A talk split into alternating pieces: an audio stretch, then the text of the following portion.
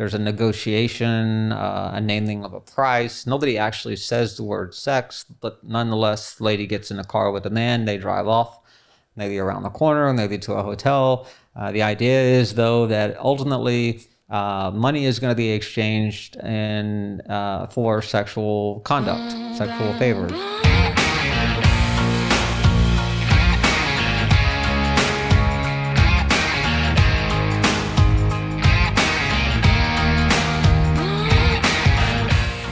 Ladies and gentlemen, since we're entering the holiday season, I thought it'd be a good time to talk talk about prostitution. I honestly thought you were saying that. No, I was kidding. That's a that's a B roll. Yeah, no, we. Hello again, ladies and gentlemen, and welcome back to the Better Call Clay podcast. Uh, today, we're going to be talking. It's actually a fairly, I would say, for most people, a fairly obscure crime, but every once in a while, you do see about it in the newspaper. Uh, you uh, hear about it on news news stories.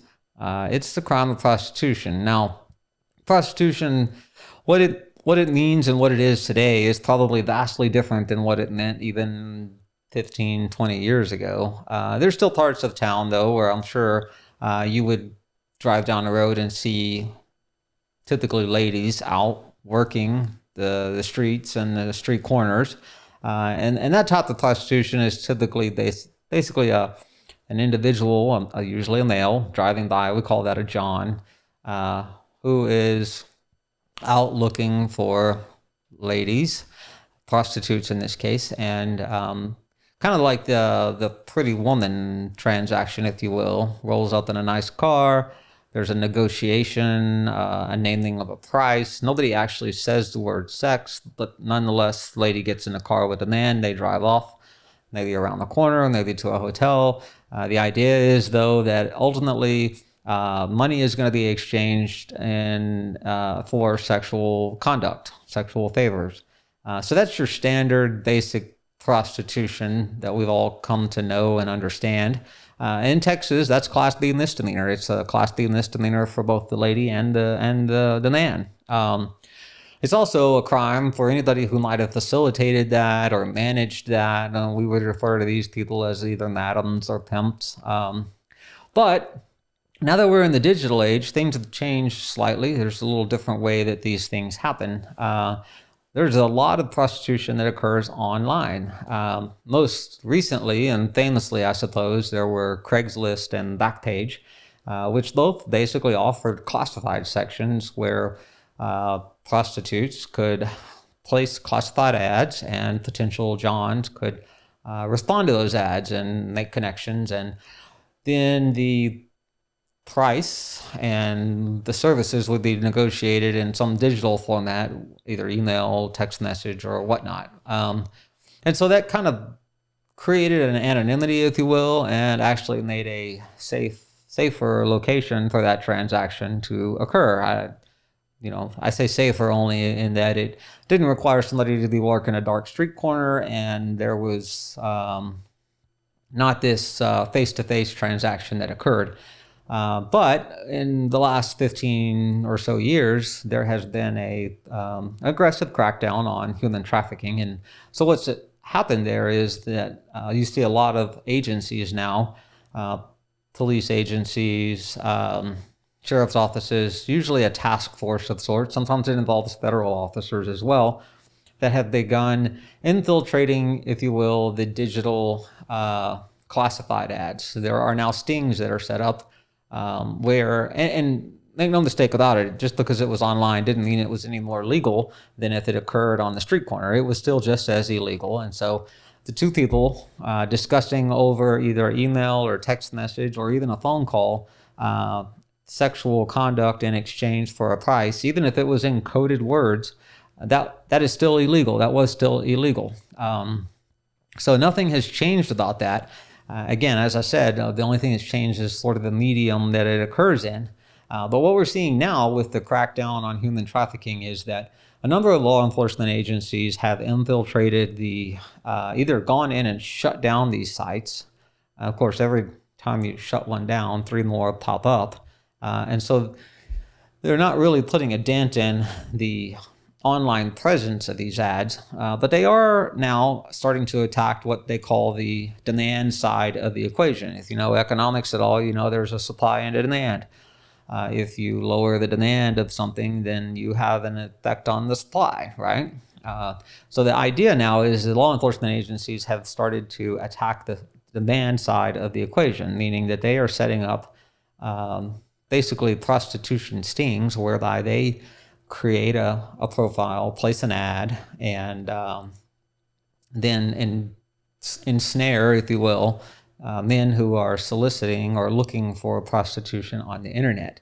Uh, what usually happens is, is there's a response to a request. you know, the, the law enforcement agency responds to the request, an agreement is made, a meeting is scheduled. When the John, and that's the person who's soliciting the prostitution, arrives at the location, uh, they suddenly find themselves not at all in the company of the lady of the night, but instead a troop of either local or federal law enforcement officers uh, where they're arrested. And uh, many times, unfortunately for them, the crime has already been committed. Uh, the solicitation itself is just enough for prostitution. You don't actually have to engage in a sexual act. Now, that being said, there are certain things law enforcement can do and can't do in terms of facilitating those stings.